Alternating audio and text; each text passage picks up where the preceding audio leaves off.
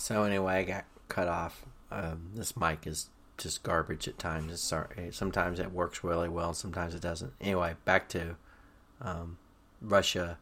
So he's saying uh, Vladimir Putin saying we didn't have any warfare there. No one fired a single shot.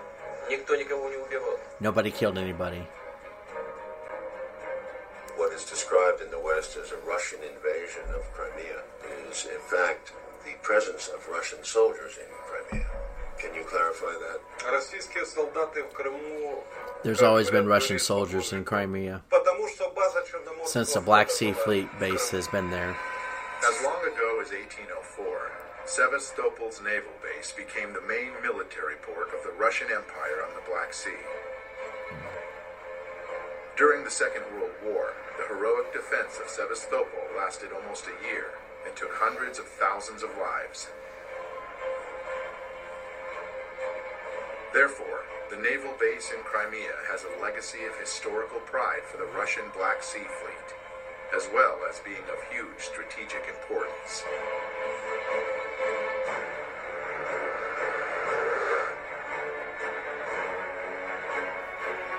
Those of us alive back then remember when there were Soviet uh, missiles put into Cuba, how frightened Americans were and how angry, and how we almost went to uh, a nuclear confrontation over having weapons of that kind of destruction placed that close to the United States. If the United States considers Cuba to be in its backyard, then Crimea lays at Russia's doorstep. And there you go. See, it's the same. It's the same concept. It, it, it, it the fact that we we we are going to ignore that kind of also makes us kind of indicative of a lot of stupid. Uh, they he he knows as well as anything that he he, he can't maintain.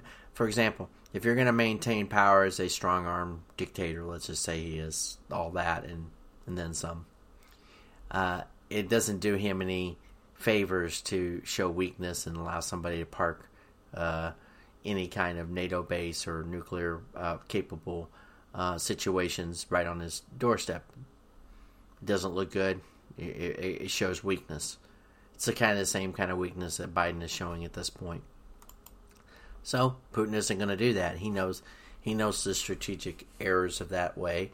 Of course, he's a you know cutthroat, but you you know this is where it's called position taking. Even if he wasn't, let's just say he was a normal leader of a normal country and whatnot, and suddenly you're one of your um, let's just say conflicting uh, countries comes along and wants to put something on your back door. Well, you're going to say fuck off. You're not going to say no.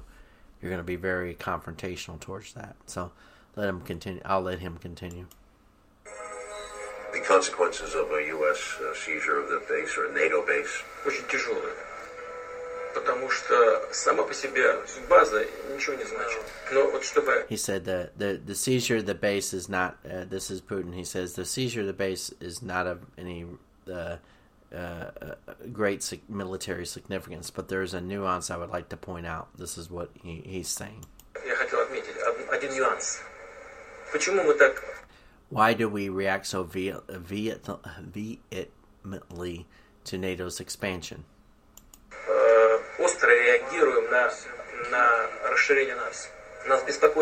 We are concerned with the decision making process. I know how decisions are made. And remember, he's a chess master, so he's not some stupid fool. It's, Когда страна As, станет as soon as the country becomes a member of NATO, членом НАТО, ей уже очень трудно сопротивляться давлению со стороны it cannot resist the pressure of the United States of America. такой крупной страны лидера НАТО, как США. И там легко появляется, может появиться все что угодно. С тем- And very soon, anything at all can appear in such a country missile defense systems, противоракетной обороны и новые базы. new bases, or if necessary, new missile strike systems. So it's just, you know, a, he sees, he, he understands the slippery slope. This is something that most people are very they they always you know when they say oh you know when you make a connection they said oh you're saying you're making a slippery slope argument you know by saying one thing will lead to nothing no he's that's what he's saying he's saying once you once you make uh, once the initial proposition is had anything up to and including strike systems can can go ahead because until someone pushes back if people we've already seen quote the same kind of argument can be made about our social. Uh, uh, in the last 60 years, we had marriage, we used to have divorce rates under 5% amongst, for example, white people, and it, I think it was under well under 20% amongst uh, black people in 1960, 1961. Now we have divorce rates perennially, uh, and, and what or uh, the the it's gone it's escalated astronomically. Um, when I say divorce rates, I mean um, I, I, apologize. Uh, uh, uh, kids um, born out of wedlock. So it was under five percent in the white population. It was under twenty percent in the 1960s. Now it's like thirty five percent amongst white people, and it's seventy percent amongst black people as of as of today. Of being born born literally uh, without a marriage in place before the kid is born. I mean, that that shows that over a course of time, uh, norms have changed. The slippery, what would somebody would call a slippery slope, is just an escalation of a policy of of women uh, having kids, uh, uh putting uh, premarital sex on the table before marriage, feeling a sense of entitlement to have uh, uh, strident independence, irrespective of the damages it could cause to the child's upbringing, uh, saying uh, the government should force the man to support this marriage, uh, support, support her, or so, you know, through child support long term, but has no say so in in the fact that the kid was born to begin with. Um, which you know, honestly, they they both were involved in this mistake in terms of when I say mistake, mistake of choices, not mistake as the kid is a mistake, mistake of making the choice to have the kid prior to an, uh, uh, a confirmation of, of being married together. Um, but the argument here, in the same thing, is once you make an agreement towards a certain uh, position in terms of okay, we're a member of NATO, then that comes along with other uh, conditions going down the line because to continue to be a member of NATO, you have to agree to conditions that the United States sets, which isn't wrong. I mean, if you're looking at it from his perspective, he knows this. He's just not a fool.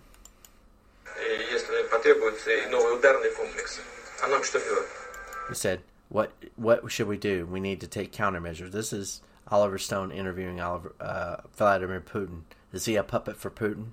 I don't know. I guess he is. According to the left, he is мы должны в этой связи предпринимать контрмеры, то есть ставить под удар наших meaning to aim our rocket systems at new facilities which we consider to be threatening to us.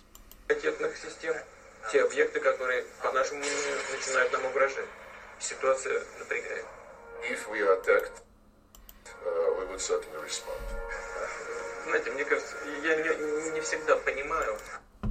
Sometimes I don't quite understand the logic of our partners.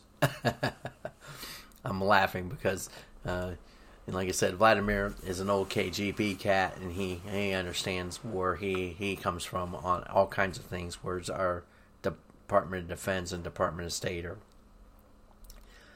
behind him in many moves. I think because he keeps on being able to uh, strangle Europe when he wants to, and they seem to be incompetent or incapable of actually coming up with an agreement that makes sense.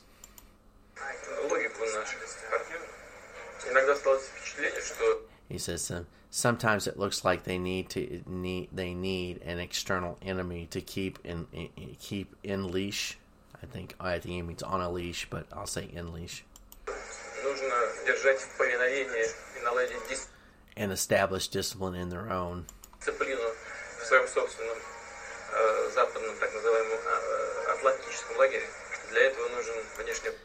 Uh, uh, so, uh, the so-called Western European bloc. So to keep somebody on a leash, you know, keep them, you know, contain, uh, you know, he he. yeah, in other words, they need they need a an external enemy to somehow keep the the Western bloc uh, uh, dancing to their tu- tune. And here you go. And despite all the concern, Iran doesn't live up live up to it.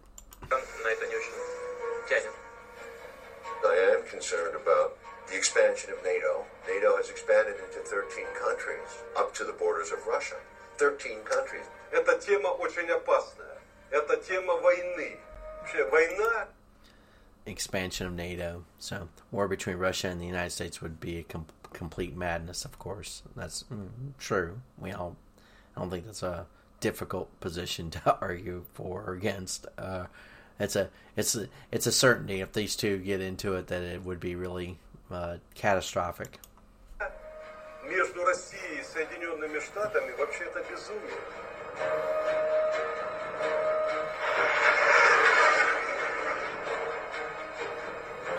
In early spring of 2014, eastern Ukraine was also buzzing with protests against the new authorities in Kiev. This region, with the population close to Russia geographically and culturally, feared that the ultra right leanings of the newly formed government would bring neo nationalism to their lands. There you go. So there's just a whole yeah, there's just always a whole bunch of silliness that's going on in the world. I'll leave it. And then then we also have uh okay. So anyway, uh, he she put this excellent thread together. I'll, I left it in the description. I didn't read. This is chaos in reality, though, because I think it's uh, indicative of where we're at right now. I guess I got kind of sidetracked, but I, I wanted to go down that road because I think it is important. Oh, I guess in in many respects, that's where we've been the last uh, several years in our own chaos and reality. We don't realize, at least in the United States, how lucky we have had it. And then it seems like our um, it, it's really a, a saddening situation how much you find out that your representative leaders don't care about you at all. And I'm sure other countries can would uh, tell us, yeah, you should have you should have known that for a long time, that your uh, leaderships uh, refuse to uh, look at you as anything other than just cannon fodder. They don't really um, they don't see you as actual people. They see you as just people to be taken advantage of. Um, and that's kind of sad and detrimental, or uh, what would you say, sad to to know. We'll play a couple songs here while I'm thinking about it. I guess I'm playing them because, yeah. Anyway, um, keeps me entertained, I guess. um, trying to think here what's a good topic to discuss or how to look at this before I close this out. I think our our biggest concerns going forward is our ability to align a uh, a strategy to counteract the entire global mess that we're in right now. Uh, I noticed that Steve Bannon's been trying to reach out to Europe, Australia, uh, South America, um, some parts of Asia, I guess, or potentiality there. Uh, not so much in Africa, but that would be a good place to start or, continue to go after, I think, in, in, my opinion. And the idea would be to try to uh, to build a he's trying to build a massive coalition uh, to get people awareness. I know there's a lot of awareness in places, but there's also a lot of places that aren't are very aware or something. Um, the challenges are, are uh, communication related, and that's the thing. We have to get to where we communicate. We have to get, counter this massive offensive that's been taking place over the last. Um, the offensive has been subtle. It's been through media attacks, through censorship attacks, through uh, through um, resource attacks, uh, cyber.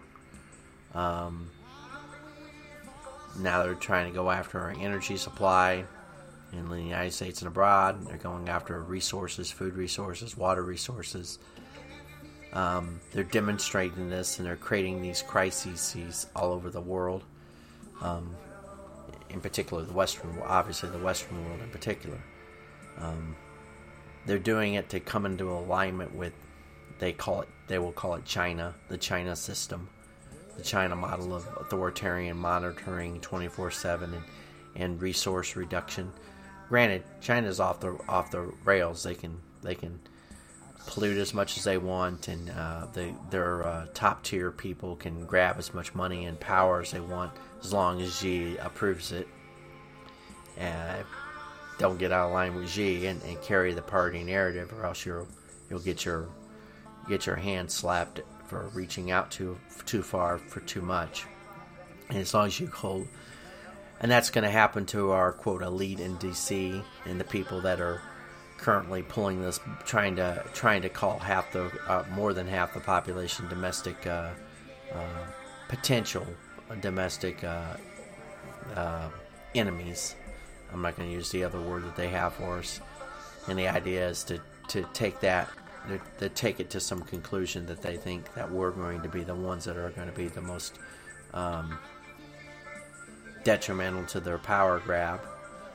Of course, because we think if the if amongst a large part of the American populace, and th- this is another thing, they dumb down the kids and want to put masks on kids, and the reason why they want to go after so many, uh, they've been doing it for the last decade, slowly taking teaching and education out of our system and bringing forward uh, a very nasty little piece of situation.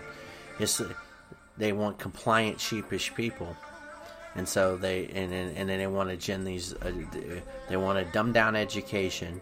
They want to sow in the seeds of conflict and destruction and uh, resentment and jealousy so that the next generation of kids will be bitter upset won't care about the constitution have been taught everything wrong about the constitution about this entire country to dislike their country to hate their country so that they'll destroy the country and we have dupable, suckerable, incalculably evil teachers doing this to us.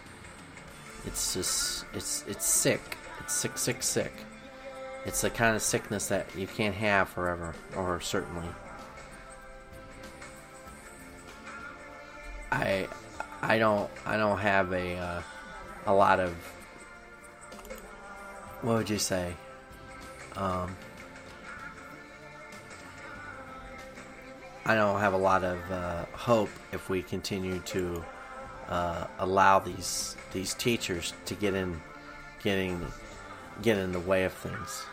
Um, when I say get in the way of things, they are holding us hostage. They're holding our kids hostage.